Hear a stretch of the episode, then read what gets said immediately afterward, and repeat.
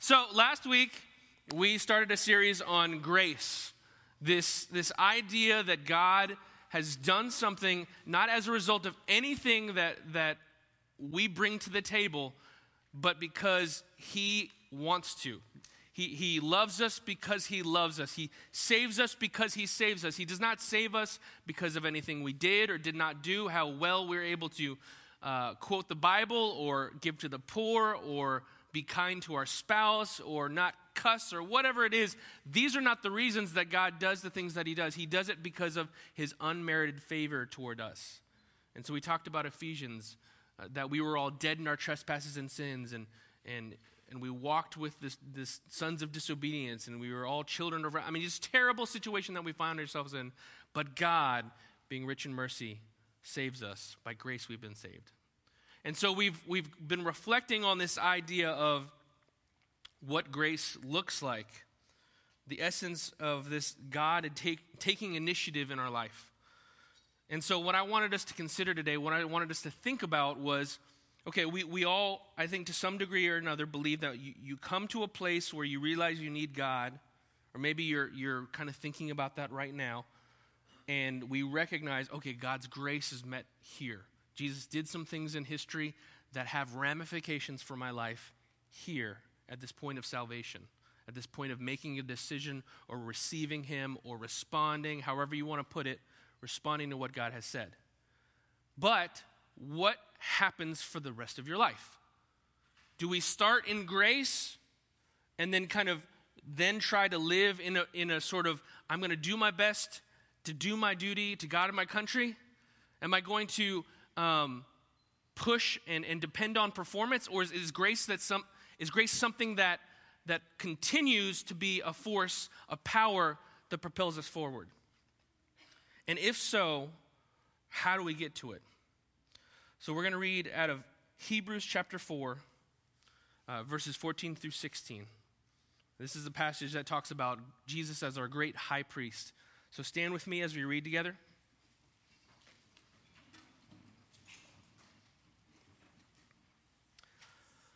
Since then, we have a great high priest who has passed through the heavens, Jesus, the Son of God. Let us hold fast to our confession. For we do not have a high priest who is unable to sympathize with our weaknesses, but one who, in every respect, has been tempted as we are, yet without sin. Let us then, with confidence, draw near to the throne of grace, that we may receive mercy and find grace to help in time of need. Let's pray. Father God, we need your grace. We need it to bring new life, to take us from being dead in our trespasses and sins to being alive together with Christ. And we need it to walk out this walk of faith, this journey of sanctification, of being brought from lesser to greater levels of holiness and, and satisfaction in you.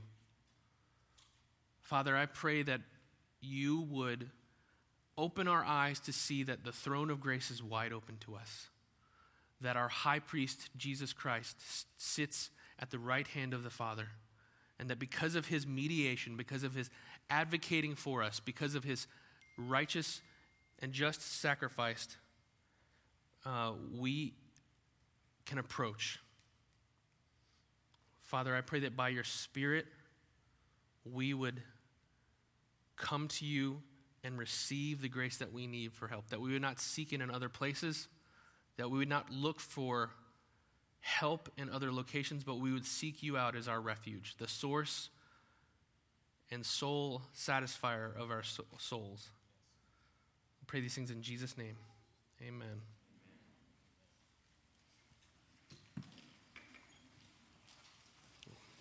Thank you.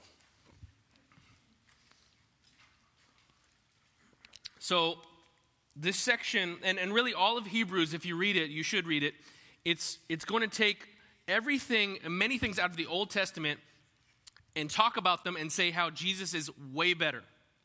And so here we have this, this comment how we have a great high priest who has passed through the heavens, Jesus, the Son of God. Now, I don't want to assume that you guys know what a high priest is. I wasn't super familiar before I studied this. The high priest, and, and really many of the Old Testament uh, ordinances or things that God set up were intended not just to help the people of Israel, but to be a picture in the natural of what God wanted to accomplish in Jesus Christ. Many of the things that we see, even uh, the redemption in Egypt, the, the priestly service, the sacrificial system, all of these things, the tabernacle, these things were physical representations of what God intended to do for us spiritually.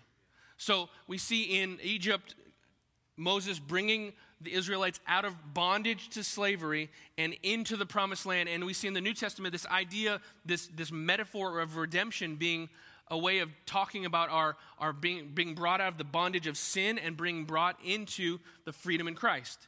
We see in the priestly system that, that there is a need for us to have a mediator, someone who can stand between God and us because God is holy and we are not. And there needs to be someone who understands our issues, who understands our problems, our needs, our weaknesses, who, but who isn't affected by them and can stand before a holy God. And we need someone who can interface with this holy God and speak to this holy God and, and receive his message and give him to us. And so we, so we see the prophets. So we see Moses and Aaron, and we see all of the Old Testament prophets serving in these, in these functions and, and kind of providing us with categories to think about what God wants to do. So we see Jesus come on, on the scene, and he's, he's the better prophet, right? So the, the prophet spoke the word of God. Jesus Christ is the word of God. We saw the kings and the judges ruling over the nation of Israel, and, and we see Jesus coming to be the King of Kings, the better King. And we see here in this text Jesus being the high priest.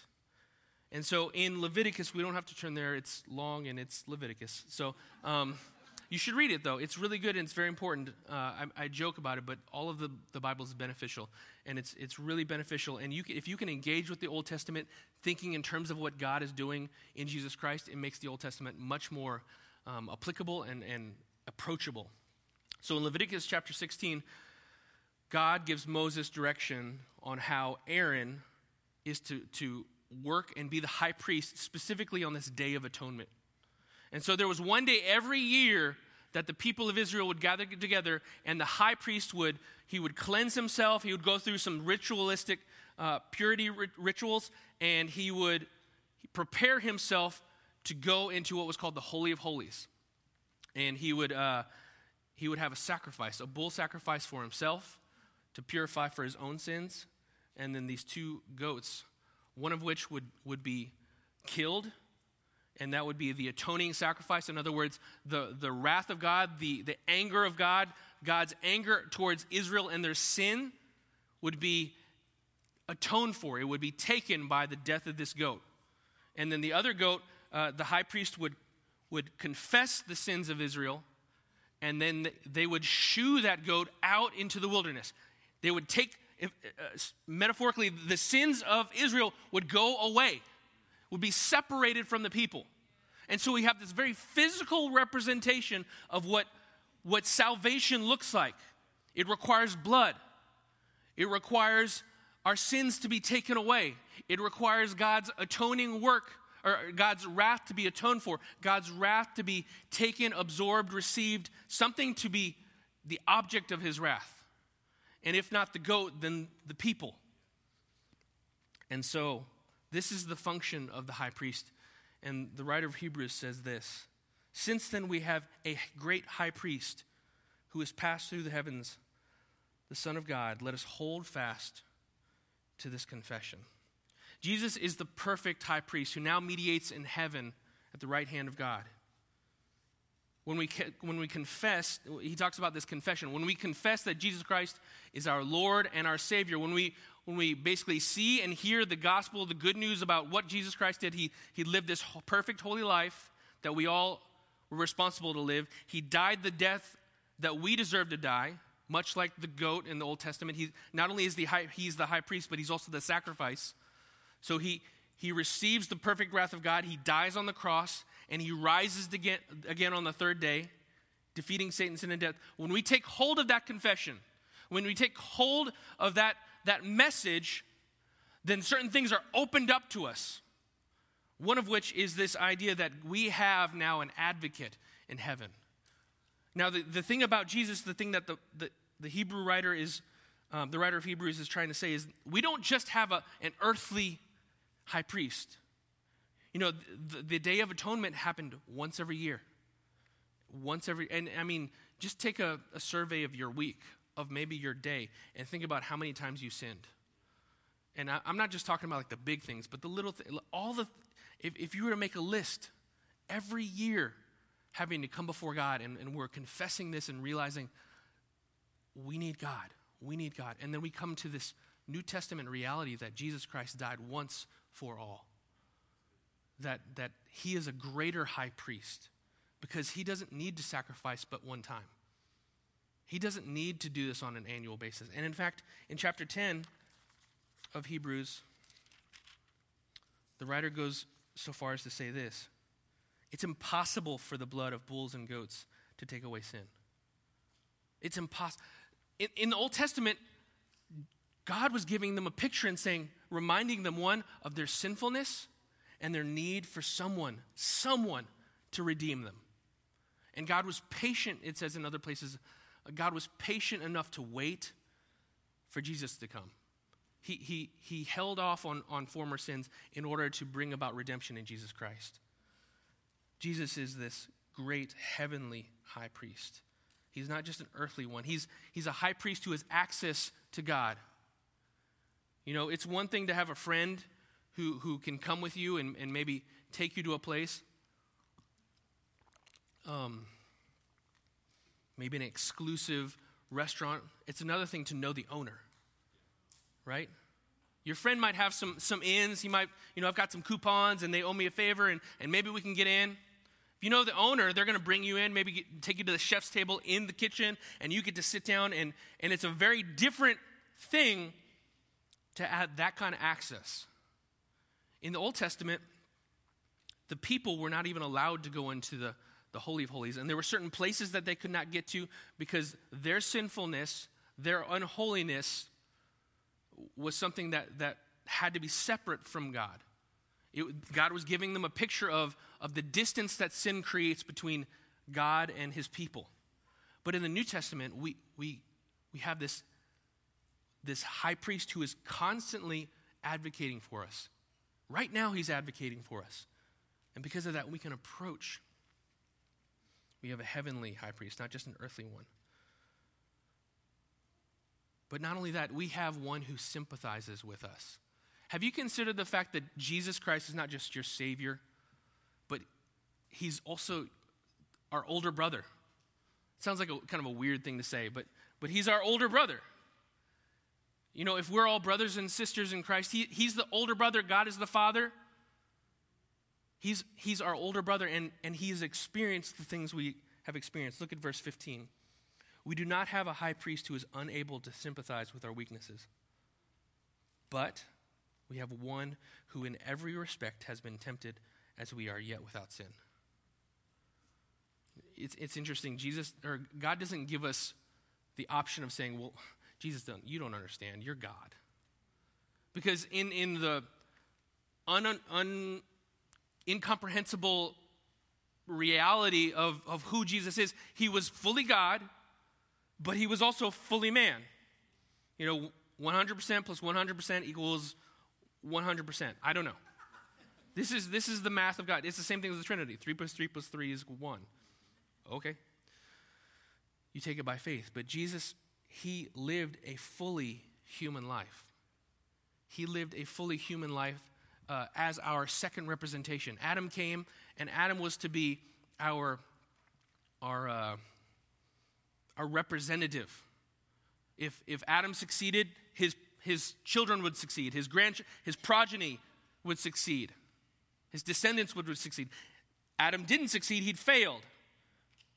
And, and yes, Adam and Eve failed, but, but when the Bible talks about uh, our sin, it talks about the sin of Adam, and it talks about Jesus being our second Adam. And so Jesus comes and he is fully human. He understands what you're going through. Now, you may think, Jesus, you don't understand. But, but the, the writer of Hebrews is saying, no, he does understand. And so sometimes what we have to do is step back and take it by faith that God, you understand, Jesus, you understand what I'm going through. I don't know how you understand what I'm going through. I don't feel like what I'm experiencing is exactly what you're experiencing, but he experienced suffering. He experienced rejection. He experienced temptation to sin on many occasions. I mean, he was a child. Children are temptation finders and, and, and, dangerous, sharp object finders along the way. But he, li- he lived a whole life.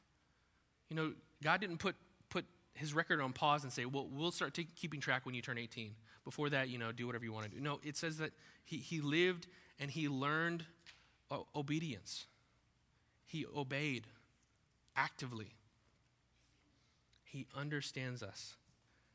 We do not have a high priest who is unable to sympathize with our weaknesses, but in every respect has been tempted like that. He was tempted in the wilderness. He was tested time and time again by his circumstances. I mean, just, be, just imagine, put yourself in the situation you're surrounded by 10 knuckleheads from very different situations, very different backgrounds, very different um, socioeconomical uh, standings. You got these fishermen, kind of like blue collar workers. You've got this tax collector who's, cut, I mean, when you have your own category, I heard one pastor talking about they had their own category for, for sin. So it was like sinners and tax collectors. Like, that's bad when your job description is like, I mean, they're really bad. They're not just sinners, they're tax, tax collectors. He was hanging out with these other guys, these potentially good Jewish guys. And, and, and Jesus is in this, this cadre of, of, of knuckleheads, and, and you got to imagine there are moments where he's just really tempted to say things he shouldn't say, to think things he shouldn't think, to act ways he shouldn't act, to not forgive. His, his family, his family, his mom, his brothers, they, they basically treat him like he's crazy. I mean, do you have family members who treat you like you're crazy? Don't raise your hand. he can relate to you. Jesus succeeded where we've all failed. And so not only can he sympathize, he can stand between us and God. The problem with the earthly high priest was that he, he had to kill a bull, he had to atone for his own sins. Jesus didn't have to do that. So he says, We have a high priest who can sympathize. So, what does that mean for us? Verse 16. Let us then with confidence draw near to the throne of grace, that we may receive mercy and find grace to help in time of need. Do you need grace? Are you in a time of need? I want to repeat that. Are you in a time of need? The word there, confidence, it, it, it, has this connotation of, of a joyful heart. It's not just, well, I feel like I can do this. There's a, there's, a, there's a skip in your step about it. Let us approach with a joyful heart. You know, I think about Christmas time and I think about my kids and my own life, and, and you, you maybe you put up the tree and it, you, you put some, some presents under the tree and you have names and and the kids just begin to circle like vultures as the days get closer to December 25th. You know, maybe when you're not looking, they, they open, they just kind of shake it. And there, there's a kind of eagerness that's building. And on the 25th, you know, you don't wake up and, and find your kids asleep and just kind of like, we'll get to it when we get to dad. I, you know, we had a long night last night. I'm going to sleep and then got a couple chores I want to do, and then m- maybe we can do that, right? No, you're woken up at five in the morning. like, what's happening? And little Billy's, I want to open my presents. There's a joyful heart that is approaching this, these presents, these gifts. And, and what, what the writer of Hebrews is saying is there is there's a tree with presents of grace and mercy that God your Father has prepared, that Jesus, the Son of God, has made a way for you to come and approach. And He says, Come on, come on with confidence. Do you need grace? Do you want to open this box of grace? Do you want to open this box of mercy? Come on. How do you approach God? How do you personally approach God? When you think about your prayer life, when you think about maybe the lack thereof, when you think about reading your Bible, coming to church, do you approach God with kind of a uh, an unwillingness, maybe a, a fear, maybe a shieldedness, kind of a sideways? I'm, I'm going to offer my side, but I'm not going to turn to face him because I'm afraid of what he's going to say to me or how he's going to look at me. You know, I, we've talked about this before, but, but maybe you've had encounters and, and maybe you were raised in, in contexts where love was not necessarily communicated in the way it ought to have been. Or, or maybe you've believed some things about yourself and, and you understand, and the confession that you hold is, you know, Jesus died for my sins, but I still have some sins that I have to, fi- uh, you know, I have to atone for. You know, I, I understand Jesus died for those sins, but these sins over here, I've got to do, I've got to do better, Pastor. I got to do better, and I'm going to do better. And once I do better, then I'll approach God.